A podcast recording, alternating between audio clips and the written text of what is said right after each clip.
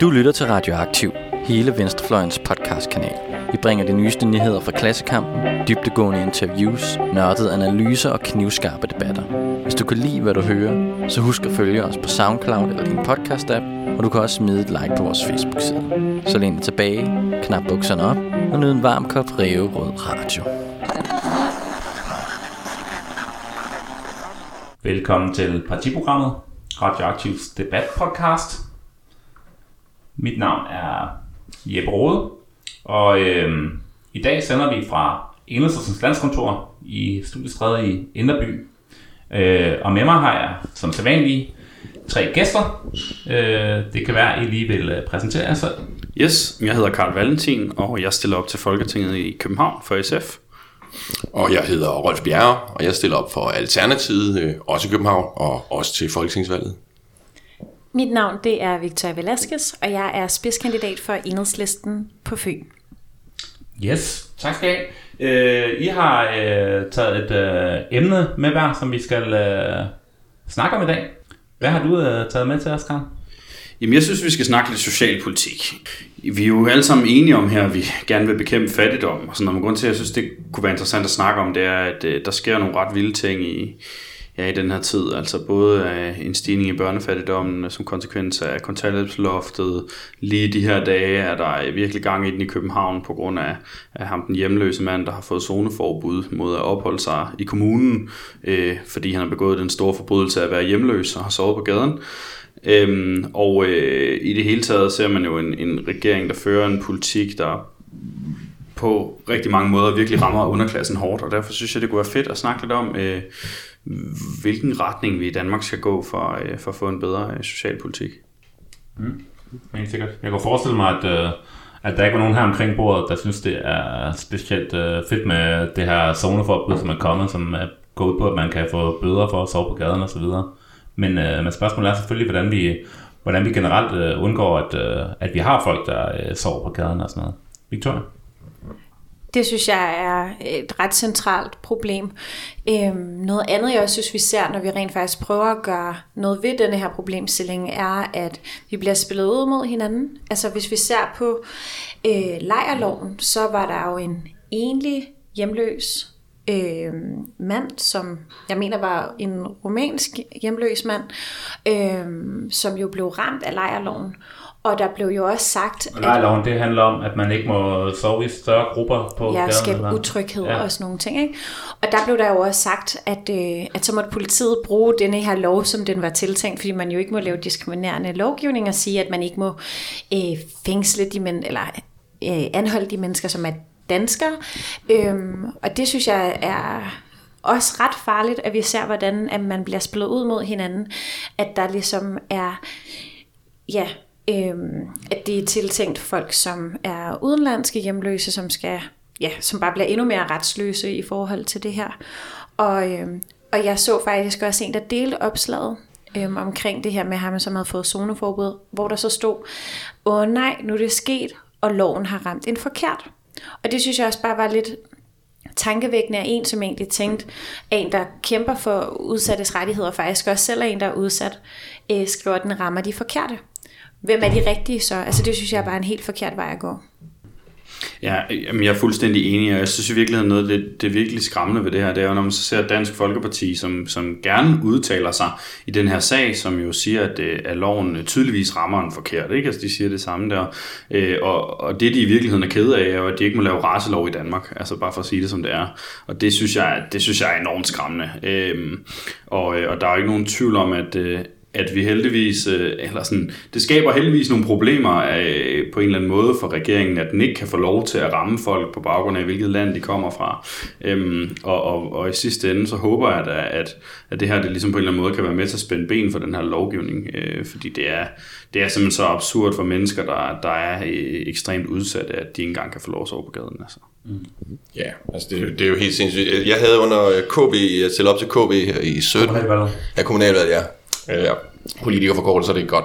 Men da jeg stillede op til kommunalvalget, der var jeg en del øh, ude at undersøge det her med, med de hjemløse, og, og det, det slog mig, at der var en gruppe af de her hjemløse, som faktisk ville have lyst til at sove i parkerne. Altså, det, det, der er selvfølgelig en masse hjemløse, som er en masse hjælp, men der var altså også en gruppe af de her hjemløse, som faktisk gerne ville kæmpe for retten til at være hjemløs. Altså, at de faktisk ikke kunne finde ud af at spille ind i det samfund, vi havde.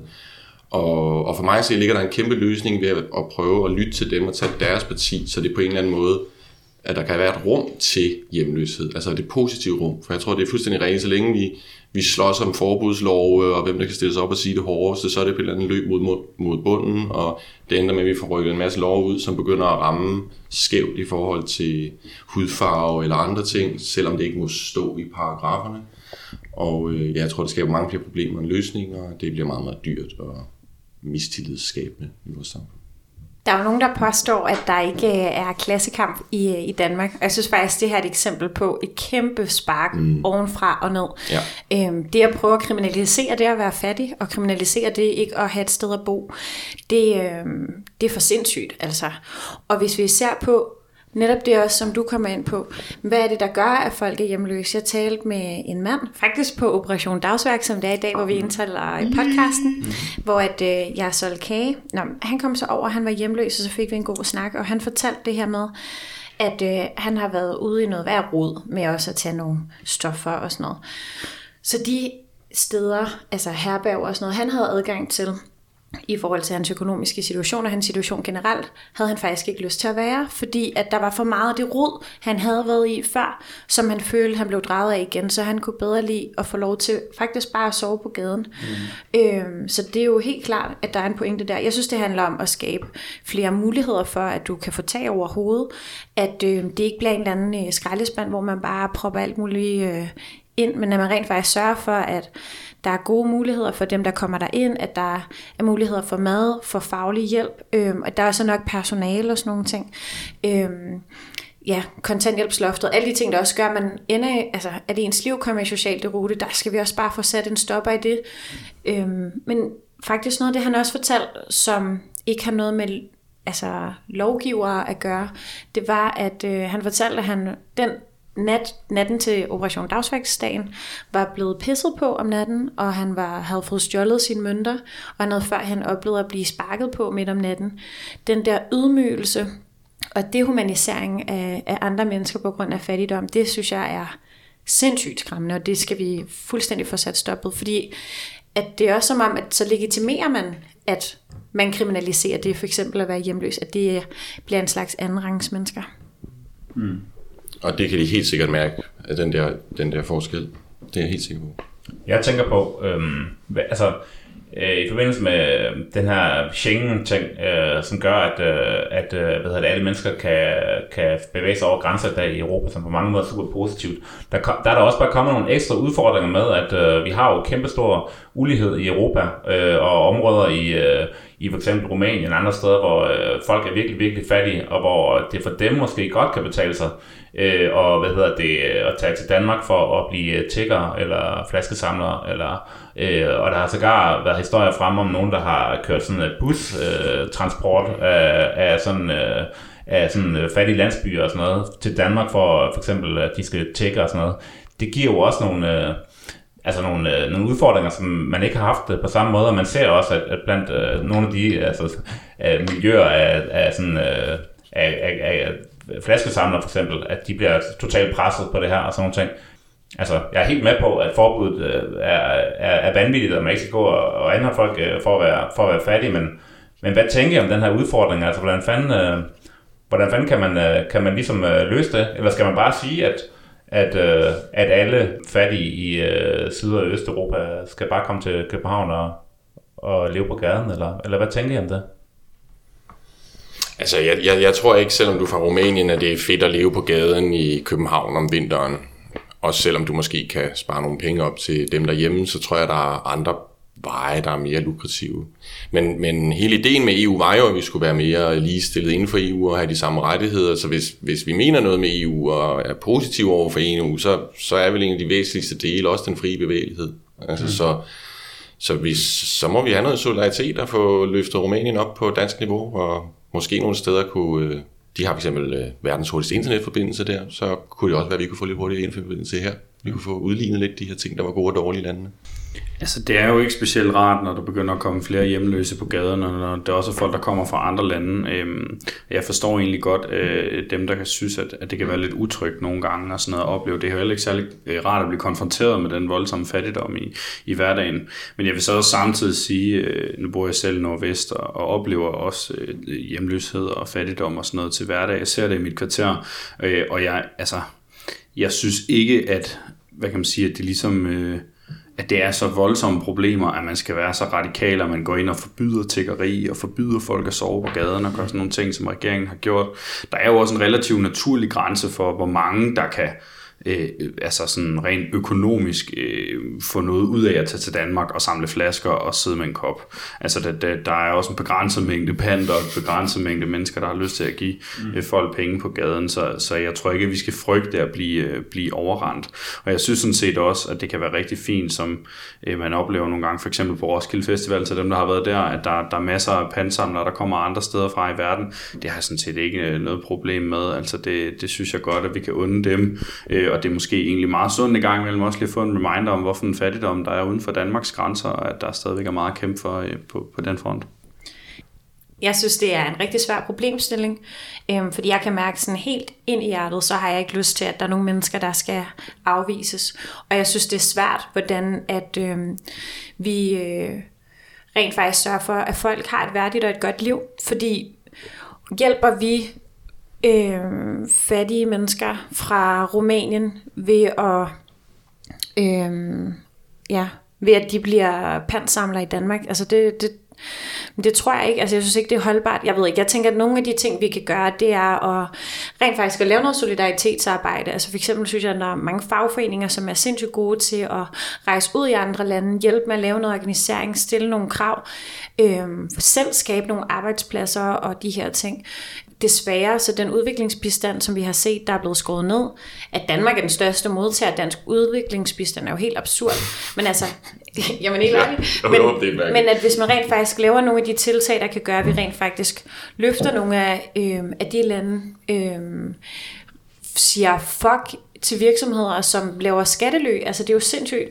Jeg tror, det er IBIS, der har lavet en opgørelse, der viser, at flere penge forsvinder ud i, øh, i skattelø, end der kommer ind i udviklingsbistand. Så det er jo også hyggeleri at betale nogle kroner i udviklingsbistand, men snyde dem, der rent faktisk øh, arbejder i landet og skaber værdi. Øhm, så jeg synes, det er rigtig svært, fordi jeg har ikke lyst til at sige, at der er nogen, som man ikke skal hjælpe, men det er jo bare heller ikke det er jo heller ikke en lø... Altså, at sige det, det er jo heller ikke noget, der løser noget, eller får folk ud af fattigdom. Øhm, så jeg tror, vi skal arbejde på flere niveauer. Mm. Og så tænker jeg måske også, at, at det er noget at gøre med vores øh, psykiatri, øh, at øh, altså, der er i hvert fald rigtig mange af de folk, som der lever på gaden, som har øh, alle mulige psykiske problemer på forskellige måder, som gør, at de ikke kan, kan, kan leve sådan et øh, såkaldt øh, almindeligt liv. Så det, altså, det handler vel også om, at, at, øh, at de skal have noget bedre, øh, noget bedre hjælp, og vi skal have mere rummeligt øh, psyki, altså psykiatri, og måske også nogle flere skæve boliger og nogle andre måder, man kan øh, ligesom øh, få tag over hovedet på, end, end ved at bo i en sådan en kasse. Mm. Der er det jo for eksempel et godt eksempel med mændenes hjem. Så vil man lave et stofindtagelsesrum, og hvilken placering vælger man så? Så vælger man at nedlægge nogle af sengepladserne, der er, for at lave mændenes hjem der.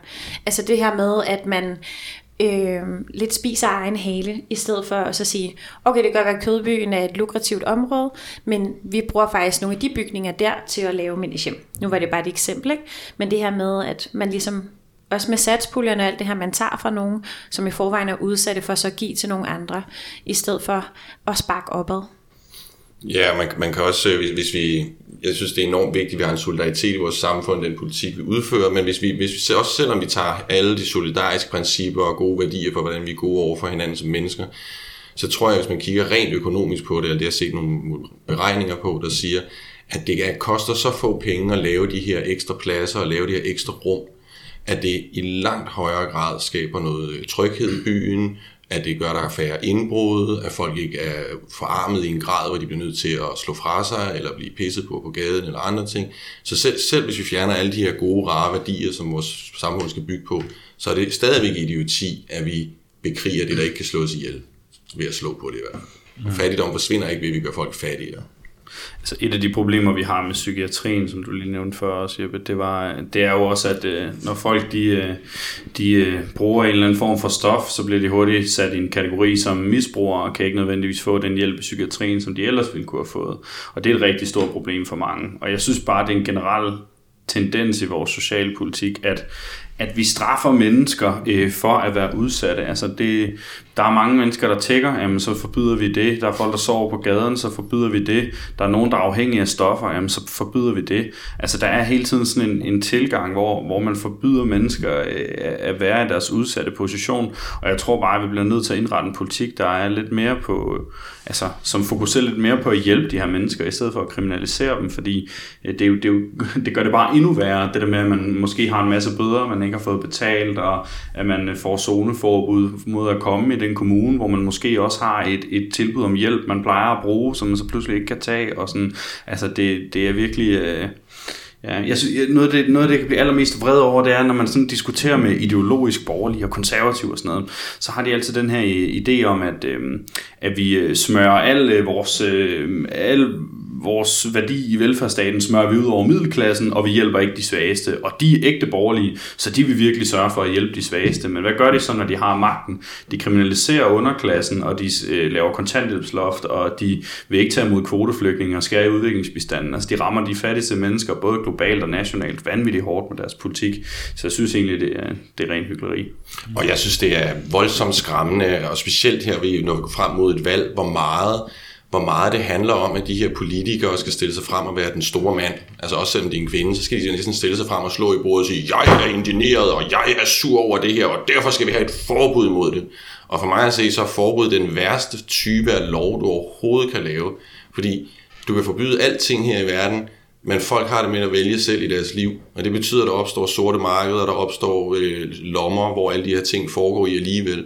Så for mig er hele det her, det der driver, at vi har politikere, der går ud og snakker om forbud for at få stemmer, og vi bekriger, vi laver forbud for mennesker, vi ikke har talt med i vores samfund, det er hvad man siger, ødelæggende for demokratiet. Altså forbud er ødelæggende for demokratiet, fordi der er ikke noget plads på den anden side af et forbud. Der er bare lukket for alting. Så for mig er det ekstremt slemt, og det er ekstremt slemt, fordi at det også bliver noget, der bliver drevet i det politiske værk. Fordi vi kan godt lide som mennesker at høre på, på den her lidt sure mand, der virkelig kan mærke, at der skal, verden skal laves om, og nu stiller han sig op og siger noget klogt og slår i bordet, og så er vi alle sammen til, at Gud han kan løse problemerne for os. Og det eneste, han vil have, det er jo en stemme. Ja, altså jeg tror, det var meget, øh, meget ret i, Rolf. Altså, Øh, jeg synes, man har kørt sådan meget, øh, i ret mange år, sådan meget autoritær politik, øh, også på socialområdet. Øh, og for eksempel den her kontanthjælpsreform, som jo øh, blev gennemført, mens øh, Mette Frederiksen fra Socialdemokraterne var, var minister, øh, den kører sådan en, øh, den kører meget sådan en autoritær stil over for unge for eksempel. Øh, og man kan jo se i dag, at der er kommet en kæmpe stigning af unge hjemløse. Øh, og den går ud på, at hvis ikke du vil, øh, hvis, hvis ikke du vil, som de vil sige det, hvis ikke du vil arbejde eller under uddannelse, så skal du ikke have nogen penge øh, færdig arbejde, og så må du bare mærke konsekvensenagtigt og rette ind. Øh, og det er der altså bare til synligheden en hel del øh, mennesker, som ikke, som ikke vil, eller som ikke er i stand til, øh, og som derfor på en eller anden måde mister øh, totalt øh, altså deres eksistensgrundlag, og, øh, og jeg tror helt klart, det har været med til, at der, at der er kommet øh, væsentligt flere øh, unge hjemløse, fordi det, det er der desværre. Mm. Men det er også absurd, altså den måde at skulle motivere folk motivere folk igennem straf, ja. og ved at gøre dem enormt usikre. Men igen, så er det jo enormt på en eller anden måde, så det er lidt klogt tænkt, ikke? Fordi ved at gøre en gruppe i samfundet øh, til nogen, som der skal straffes, ved at gøre nogen i samfundet til nogen, der bliver kriminaliseret, ved at gøre dem retsløse, så gør man også, at de har ikke en skid ret til noget som helst. Altså vi så det for eksempel i, øh, i fjernsynet, hvor det var, at... Øh, Liberal Alliance bare kørt helt hardcore på en fra jobcenternes ofre, øhm, Kim Madsen, som om at Nå, men, øh, han var da ikke for syg til at have et arbejde, hvis han kunne stå her på fjernsynet og argumentere for, hvorfor det var, at, øh, at de skulle have bedre, altså ordentlige vilkår. Så det er også en måde at fjerne folks stemme på. Ikke? Altså, man fjerner godt nok ikke stemmeretten, men på en eller anden måde i praksis, så siger man jo, at Nå, det er ikke legitimt, at du blander dig i samfundsdebatten, og det er ikke legitimt, at du stiller krav.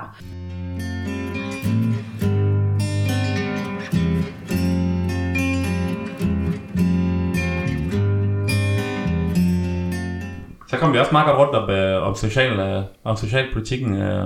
Vi skal også videre til øh, næste emne, Og øh, hvad har du taget med til os, Rolf? Jamen, øh, jeg har taget øh, en, den store finanspakke med, kan man sige. Øh, jeg synes, der sker rigtig meget med pengene for tiden. Øh, jeg arbejder med dem ude i sådan et digitalt univers og kryptovaluta og alle ting. Jeg skal til en fed konference, men, men, men lad os tage det ned på, på, på hvad kan man sige, et plan, hvor, hvor hvad man sige, Danmark kan være med i det store billede. Øh, og vi har alle sammen hørt om øh, Brita, vi har alle sammen hørt om Danske Bank, og vi har alle sammen hørt om huller i noget, noget skat, og der er lige kommet en lov igennem, hvor Danmark vil lade de store tech-giganter lade være at betale skat i Danmark, som en af de få lande i Europa, så det vil være blive sådan en lille skattely for tech-giganterne også, og det er jo også noget økonomi på den helt store skala. Ikke? Fordi man kan jo sige, at øh, en Brita kunne jo øh, en Brita kunne finansiere, hvad kan man sige, de hjemløses øh, budget et par år ude i fremtiden, i hvert fald i København. Ikke? Og Brita er jo hende her medarbejder, som er... Ja, som har... Og, og, ja, sammen med en lille gruppe af nogle andre mennesker, ser det ud som om, har hun fået taget de der, hvad var det, 111 millioner mm. ud, som vi kender til. Og det er jo et øh, kæmpestort beløb, men det er jo et peanuts-beløb i forhold til Danske Banks hvidvaskningssag, eller hullet i skat, som ikke er blevet lappet endnu, og der er ikke nogen fremtid, der ser ud som om, at det bliver lappet. Øhm, Danske Bank har sådan, hvad vil sige, frifundet sig selv nærmest, ikke? Øhm, altså, sidst ikke engang øh, den ansvarlige blev sat til at gå af, dengang øh, skandalen kørte. Altså, der er jo ikke nogen politikere, der har en løsning på det her problem. Og hvis vi ikke finder en løsning på det her problem, så melder jeg mig det ud af Danmark. Jeg gider da ikke betale penge til, til Brita og Danske Bank skattevaskeri, og at nogen, nogen, der ikke kan finde ud af at lave et ordentligt digitalt system til at afmelde vores, vores skat. Altså, mm. hvor mange penge om året er det, vi betaler til, at det ikke fungerer? Det er med mange. Jeg tror, vi er oppe på i hvert fald 4 eller 5 cifrede øh, tal per borger. Mm. Det, det, er altså, det er altså væsentligt tal til væsentligt mange hjemløse, eller væsentligt meget social solidaritet, vi kan få ind i samfundet. Mm.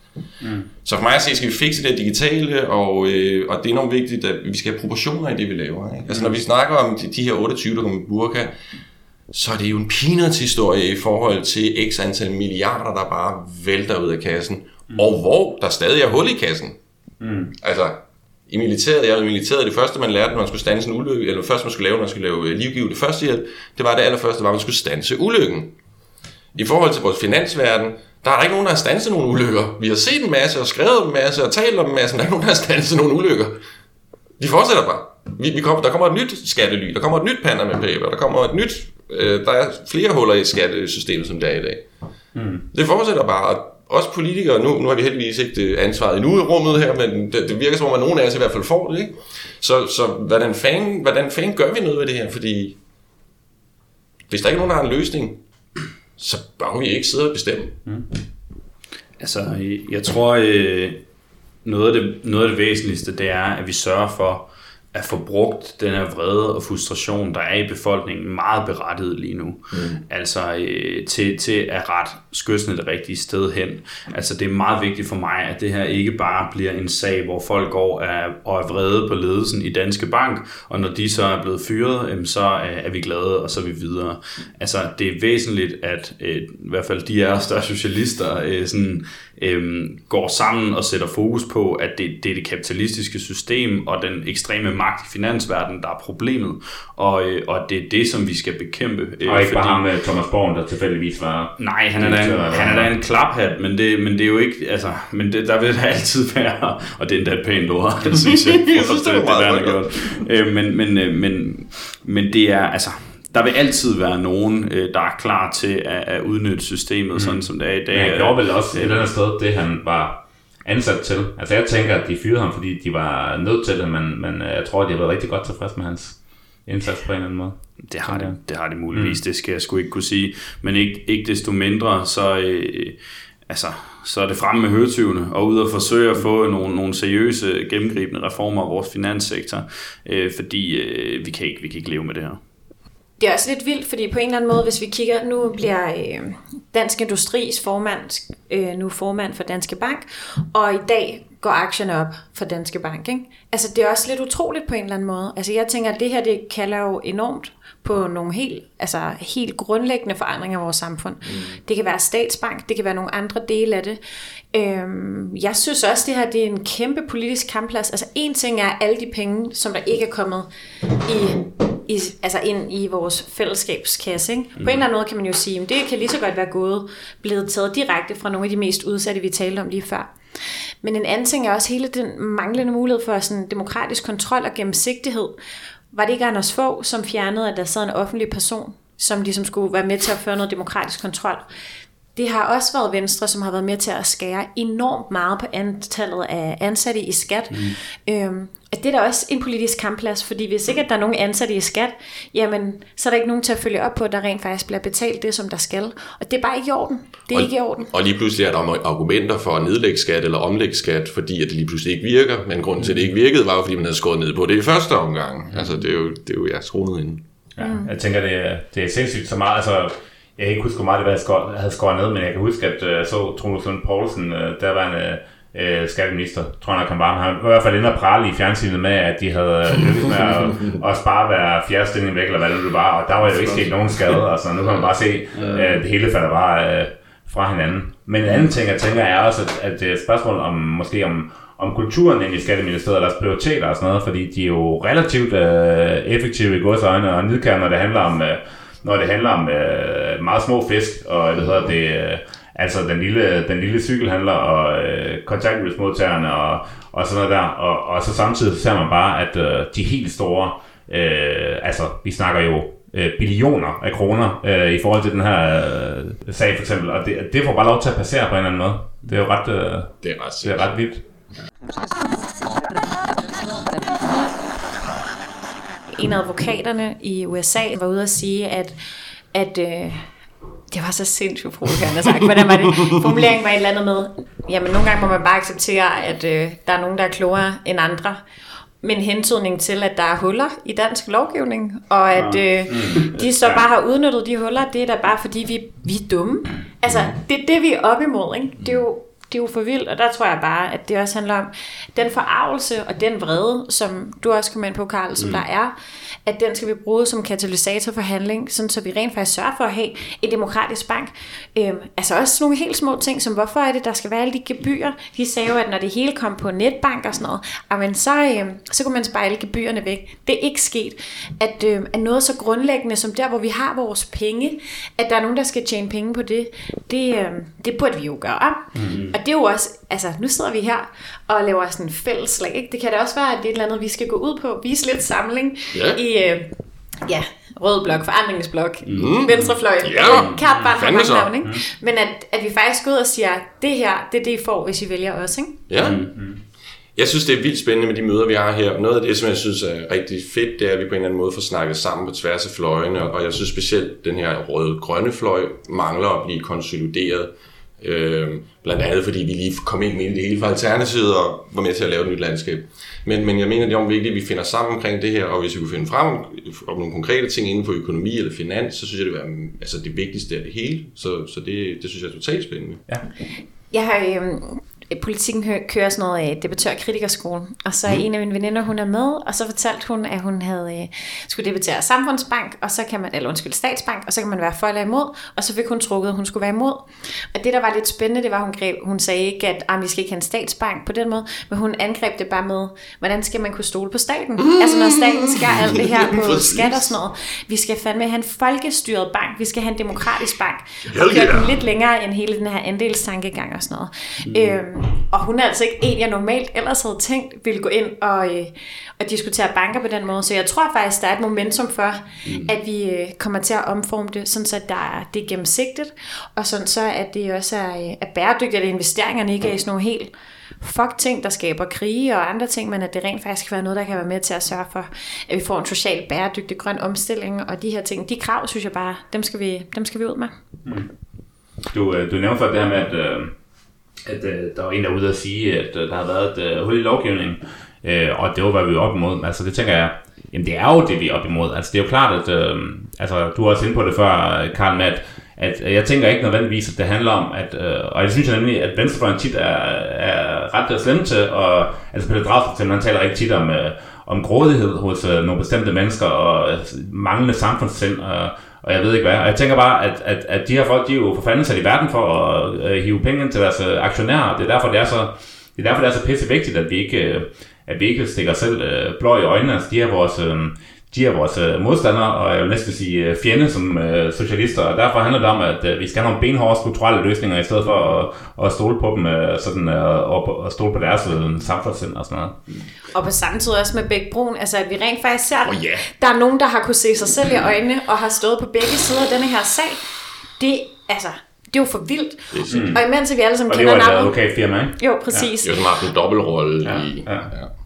Det er for, altså det er stærkt kritisabelt. Og mens vi alle sammen kan navnet på Brita fra Hvidovre, så er der jo også rigtig mange af de her, hvor vi kommer til at tale om det som kapitalisme og et system. Og det er også rigtigt, men det er jo også mennesker, som gør det her. Og der tror jeg bare, at vi skal være mere klare i spyttet og mm. sige, det er jer, der har skabt det her, det er jer, der skal stå til ansvar for det her at få skiftet Danske Bank ud, og rent faktisk skal det få nogle konsekvenser, så vi heller ikke forfalder til en, øh, en arbejderromantisk kapitalismekritik. Det er også sindssygt vigtigt, men jeg tror også bare, det er vigtigt, at vi faktisk får vist, at det her mm. system er skabt af mennesker, mm. så kan vi som mennesker også gøre det om. Mm.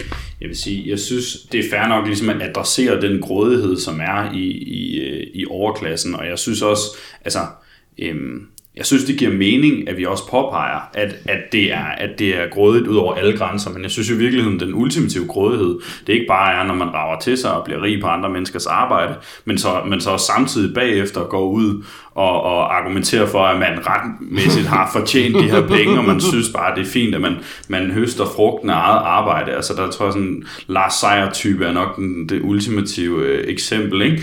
Øhm, og øhm, så, så jeg tror egentlig, jeg synes, det, det må gerne være en god kombination. Altså det er ikke fordi, vi ikke må være farvet over de her enkelte personers handlinger, fordi de har også øh, altså en blakket moral.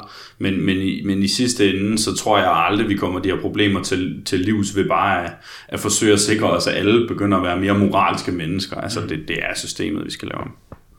Og det er jo også derfor, at det ikke er nok, at der kommer en ny direktør, eller mm. det ikke er nok, at den ene advokat bliver fyret, men at ja. det er hele systemet, der skal laves om. Mm. Sikkert. Jeg synes faktisk, det er lidt underligt og, og ærgerligt, at man ikke har set uh, altså noget, der minder om en bevægelse på det her område. Mm. Uh, at altså, den eneste uh, demo, øh, jeg har hørt om i forbindelse med den her, er en eller anden øh, joke til synligheden fra Jonsens Bank, og nogle folk, der vil, øh, der vil lave en anden happening, eller sådan.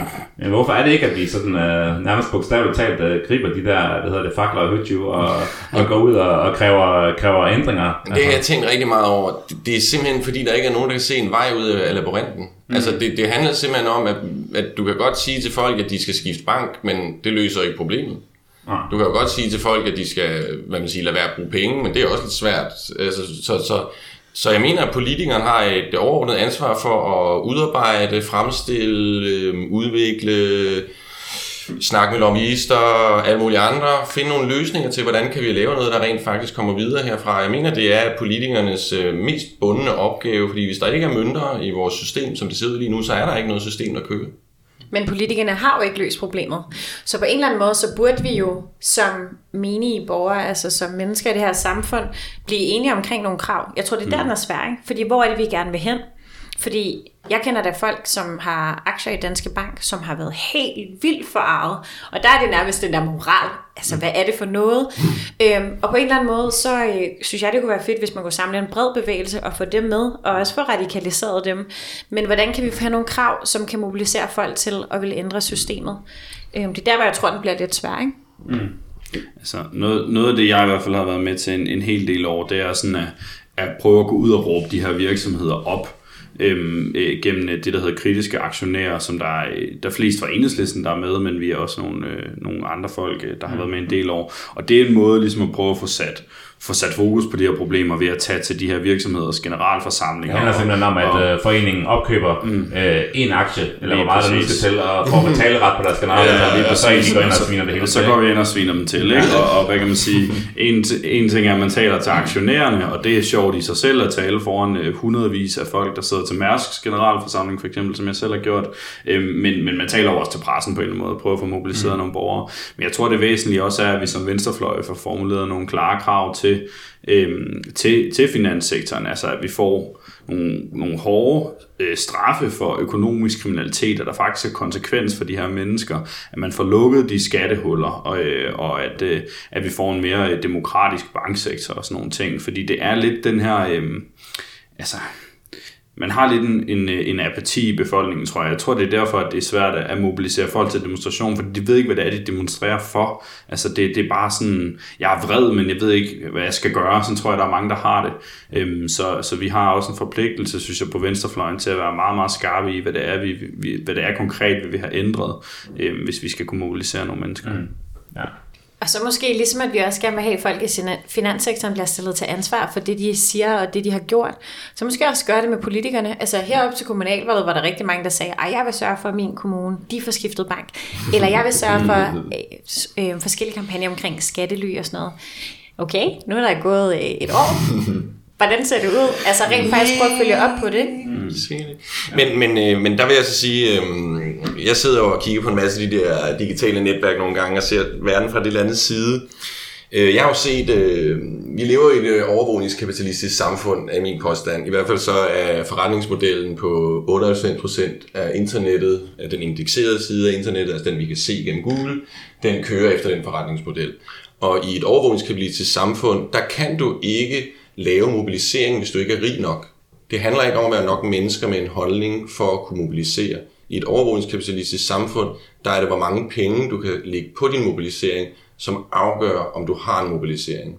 Der er eksempler på lande, hvor der har været øh, øh, grænsende til revolution, hvor at mobiliseringen har været kæmpestor, og hvor man har set, at folk ved at aflæse Googles øh, rytmer og andre ting på nettet, har kunnet se, gud, der er noget i gang her, der er noget rigtig skidt. Hvis vi sørger for at skubbe denne her historie ud og smide 5.000 kroner efter denne her ting, så kan vi fjerne 20% af den her mobilisering.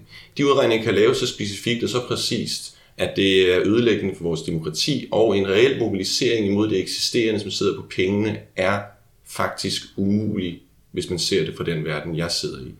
Så jeg er totalt meget for en mobilisering, men vi har bare et digitalt miljø, som ikke giver os muligheden for det, for vi kan blive købt ud til hver en tid, og en stat kan lukke det ned til hver en tid. Det er også så, det, budskab at komme med, Rolf.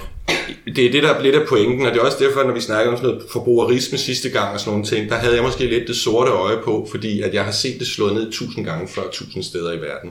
Og det er systematisk, og der findes programmer, der udregner, hvornår man skal trykke ind. Nogle af dem er dansk udregnet og bliver brugt i diktaturstater i dag. Det er over hele bagtæppet, vi bevæger os i. Så for mig at se, skal vi innovere os ud af det her. Og hvis vi skal noget som helst, så skal vi have styr på et digitalt miljø, så vi rent faktisk kan lave demokratisk mobilisering i det. For mig er det noget, noget af det, som, hvor jeg ser verden anderledes end mange politikere. For jeg tror ikke på den klassiske arbejdskamp, hvor vi sætter os ned og får talt nogle ting sammen i nogle grupper, og så langsomt begynder vi at få syntetiseret en holdning, og lige pludselig er vi 51 procent, eller måske to tredjedel, hvis vi er rigtig dygtige.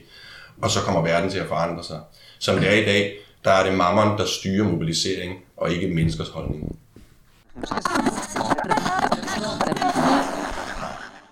Jeg har lige et enkelt forslag. Øh, du sagde Folkebank. Øh, jeg havde egentlig troet, at enhedslisten var meget på det her med en øh, statsbank. Så da du sagde Folkebank, så var jeg sådan, ja, det er det, jeg gerne vil. Så, så var egentlig, hvis der er enighed omkring bordet omkring, at Folkebank er... Altså, hvad er forskellen? Statsbanken er statsejet, Folkebanken er ejet af folket. Det vil sige, at Folkebanken er ikke ejet af staten. Altså, jeg ved ikke, jeg forestiller mig, at den er ejet af staten. Hvordan skulle den ellers være, være ejet? Øh, en andelsboligforening er ejet af medlemmerne, der bor i andelsboligforeningen. Mm. På samme måde kan en bank være ejet af dem, der har deres penge i banken. Mm. Det er jo sådan, banker i hvert fald startede uh, back in the days. Ja, det kan man sige, det har vi jo for så vidt i forvejen, fordi vi har jo alle mulige små øh, andelskasser og sådan noget. Uh, jeg tror, der er behov for en uh, statsbank, uh, må jeg sige. Jeg ved ikke, hvad, hvad, hvad tænker I to andre? Altså, jeg, jeg, jeg er sådan set åben for, at man har nogle flere forskellige banktyper. Jeg synes, det er, det er rigtig fornuftigt også med nogle små andelskasser og sådan noget. Jeg har selv med kur andelskasser og synes, det, det, det er rigtig fint. Men, øh, men jeg så også gerne, at man fik en, en samfundsbank eller en statsbank. Altså, mm. det er helt sikkert. Øhm, fordi der meget gerne må være et gebyrfrit øh, alternativ, hvor at man ved, at ens penge ikke bliver investeret i, øh, i klyngebomber, og hvor der ikke bliver, øh, hvad hedder det... Øh, ja, som ikke bliver brugt til hvidvask og de her ting, men sådan set bare en sådan røvkedelig gammeldags bank, der ikke laver så forfærdeligt meget andet end at, at holde øh, på vores penge, når vi ikke selv bruger dem. Altså det, mm. det, det vil jeg helt sikkert synes var en, var en rigtig god idé. Mm.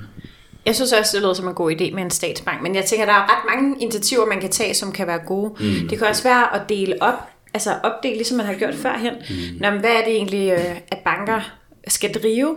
Mm. Øhm, fordi der kan også hurtigt komme den der too big to fail, eller sådan. Øhm, og hvis man synes, det er spændende og interessant, så er der lavet nogle ret ret gode udspil, synes jeg, fra enhedslisten. Det kommer måske ikke så meget bag på nogen, jeg synes, de er gode. Mm. Øhm, jeg tror, det hedder hvidvaskningsudspil, eller jo, et eller andet. det er godt det der. Det er godt arbejde. Øhm, hvor at der i hvert fald er nogle mm. gode initiativer, men altså hvis nogen vil lave en, øh, en folkebank, så tror jeg det ikke, det er nogen fra enhedslisten, der er imod mm. det. Men jeg er meget enig i det, som, øh, som Jeppe øh, siger i forhold til behovet for at lave en, øh, en statsbank. Så kunne man eventuelt sige, at det er der, hvor folk får overført øh, ja, børnepenge, alle sådan nogle forskellige ting, og det er en, der ikke er, er gebyr i. Så alle mm. de, som har den, øh, men så kan folk jo vælge en anden bank ved siden af, hvis de har lyst til det til, til noget andet.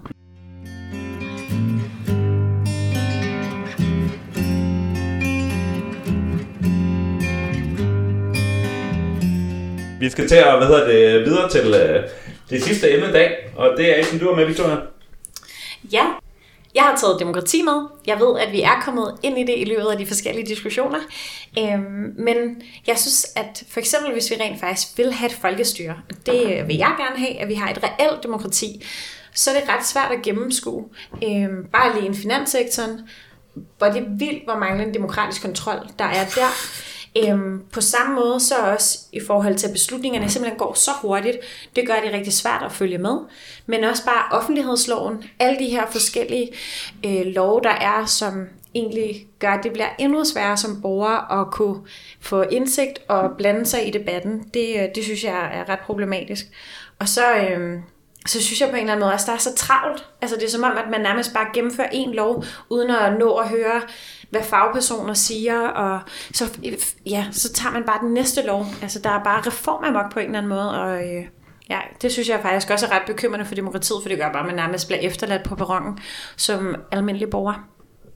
Fuldstændig enig. Øh, selv os, som stiller op og spidskandidater og har været aktiv i politik i mange år, vi kan jo ikke nå at følge med i halvdelen af det, der sker på en dag. Vi kan jo ikke nå at sætte os ind i 100, altså vi finder hver vores lille sektor, som vi kan prøve at gøre så dygtige og gode i som overhovedet muligt, men hvem er det, der har det der over, overordnede billede? Ikke? Jeg tror, at borgeren har et billede af, at der sidder 179 mennesker inde på borgen, som rent, rent faktisk uh, får samtalt på en måde, så der er en eller anden fælles plan, selvom de sidder og diskuterer lidt på kryds og tværs. Det kan godt være, at den illusion er ved at forsvinde. Men der er jo ikke nogen, der sidder og styrer det her land. Altså, det kan godt være, der er en regering, men det er jo ikke styring, der foregår. Altså, for, for mig at se, at vi jo i frit fald, og lige nu sidder der en masse borgere og stemmer på en masse politikere, og vi kører sådan et eller andet spil, hvor at for mig at se, der bliver vi nødt til at vågne op og se, at der er ikke nogen, der er lige ved at redde os. Der er ikke nogen, der er lige ved at komme og, og, og fikse Danmark. Der er ikke nogen, der har ved at lave en... Der er ikke, I sidder ikke en eller anden Egon herovre og har en plan. Det, det er ikke ved at ske. Jeg er nok ikke helt så dystopisk, når det kommer til, til det danske sådan repræsentative demokrati. Eller sådan. Men hvor er løsningerne? Jeg synes egentlig, øh, jeg synes egentlig det fungerer sådan øh, relativt okay. Øh, også hvis man, i hvert fald hvis man kigger sådan ud på, på resten af verden, har vi et, et relativt velfungerende demokratisk system. Men når det er sagt, så mener jeg, at der er et enormt demokratisk underskud i, i, øh, i hele det kapitalistiske system og det samfund, vi lever i. Så, altså jeg synes, det mest, det mest åbenlyse er jo, at vi generelt i vores samfund forlanger stor indflydelse på de beslutninger, øh, der bliver truffet de forskellige steder, vi, øh, vi opholder os til daglig, bortset fra på arbejdspladsen. Der har man stadigvæk en ekstrem hierarkisk struktur i langt de fleste virksomheder. Mm. Øh, der er det som om, at, at der, også der er... i de fleste uddannelsesinstitutioner, tænker jeg. Ja, også i rimelig høj grad på, på, på uddannelserne er der, er der mangel på, på demokrati. Og, øh, og det er jo sjovt, fordi uddannelse og arbejde, det fylder utrolig meget af vores liv. Så, så der er nogle helt, øh, helt store problemer, og, øh, og det er klart, der skal nogle store ændringer i vores samfund til, mm. øh, hvis man skal have mere demokratisk øh, indflydelse på sin arbejdsplads og på sin uddannelsesinstitution. Men det er i hvert fald noget af det første, jeg vil tage fat i, hvis jeg skulle prøve at forbedre vores demokrati.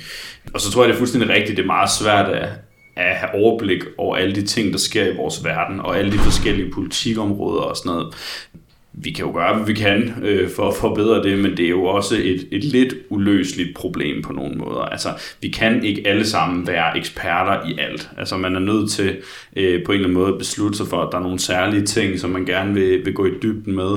Øh, og så i et parti eksempelvis, øh, hvor vi jo alle sammen er aktive, øh, øh blive enige om at, at fordele arbejds, øh, øh, arbejdsområderne, og så øh, gå ud fra ens partikolleger på en eller anden måde agere ud fra nogle af de samme principper, som man selv har, og så have tillid til, at, at de nok har sat sig ind i det, så når de mener nogle ting, så, så vil det for, som oftest være, være meget fornuftigt, hvis det bygger på nogle af de samme principper. Men, øh, men ja, ja, det er ikke fordi, jeg ikke ser nogen problemer, men jeg tror ikke, jeg synes, det er sådan, at vi, vi er sådan helt ude at skide med, med det repræsentative demokrati. Men nogle gange er det jo også det repræsentative demokrati, der faktisk selv er med til at skabe det demokratiske underskud. Mm. Øhm, altså hvis vi ser for eksempel universitetsloven, hvordan at der er blevet frataget meget mere magt fra de studerende, fra de ansatte på, øh, på universiteterne, så er det jo også med til at gøre, at det er meget svært at få indflydelse. Hvis vi ser på folkeskolen, så er også alle de krav, der er til hvad er det, det hedder, mål... Øhm, det, som man skal igennem i undervisningen, det gør, at det er rigtig svært for dem rent faktisk at have en indflydelse at lave en undervisningsplan, som kan gøre, at man kan skabe et miljø, som giver mening for de elever, der er i rummet. Øhm, på samme måde også i forhold til at kunne tage højde for læringsstil og inddrage eleverne. Det er jo rigtig meget, det er jo også at lære at blive et demokratisk mm. menneske. Det er jo også, at øh, hele den måde, man lærer på, og den måde, man diskuterer på, øh, ved at reducere øh, altså, folkeskolelærernes øh, forberedelsestid. Rigtig mange af de her forskellige dele, øh, nu kom vi ind på offentlighedsloven før, mm. jeg synes bare, at det, øh, ja, det er ret kritisabelt, og jeg synes bare, at det kan godt være, at det er, fordi jeg begynder at følge mere med nu, fordi at jeg prøver, og jeg ved godt, at man ikke kan være eksperter på alt, men alligevel som spidskandidat, så går det ikke, at man kun snakker om arbejdsmarkedet. Altså, at man skal vide alle mulige forskellige ting. Men det her med, at så er der hørings, altså fristen for høringssvar, så den sådan en dag, eller sådan noget helt absurd lavt, som gør, at alle høringssvarene bliver akademikere, det bliver ofte ikke folk, som har øh, noget med det at gøre, og der mangler ligesom muligheden for at inddrage de borgere, det vedrører, så man kan få lavet en ordentlig politik. Øhm, ja, der håber jeg faktisk, at vi også vil være nogle forbilleder i forhold til at få inddraget borgere, medlemmer, alt sådan noget, når det er, vi vil prøve at, øh, at lave noget politikudvikling. Mm. Sådan mm. så vi også viser det gode eksempel på, hvordan man kan gøre det på en anden måde. Jamen, jamen fuldstændig. Jeg vil ikke mig fuldstændig forlængelse af det. Man skulle lave nogle hotfixes for før, der snakkede om, at det hele bare var ved at forsvinde. Det kunne godt være, at jeg skulle prøve at tage lidt mandat, for at vi også komme frem af. Det er helt, jeg synes, det er helt rigtigt, at det her med høringstiden, der bør være et minimum på minimum tre uger, eller et eller andet, så der er en responstid for det eksisterende samfund i politik. Og hvis vi skal have fat i noget andet, så bliver vi nødt til at have fat i vores digitale infrastruktur og lave et digitalt miljø i Danmark, hvor at der ikke er noget fake news, og der er ikke noget, der kan styre kommunikationsstrømmen andre end os selv. Og det kan man bygge, men først når vi får det, kan vi begynde at tale rigtigt sammen, uden at blive nudget og manipuleret til højre og venstre. Så det er det, vi skal have i, hvis demokratiet skal tilbage til landet. Og offentlighedsloven, det er helt sikkert, høringssvar er også en af de hurtige, man kan tage fat i. Mm. Og det, der tror jeg, vi er enige omkring bordet.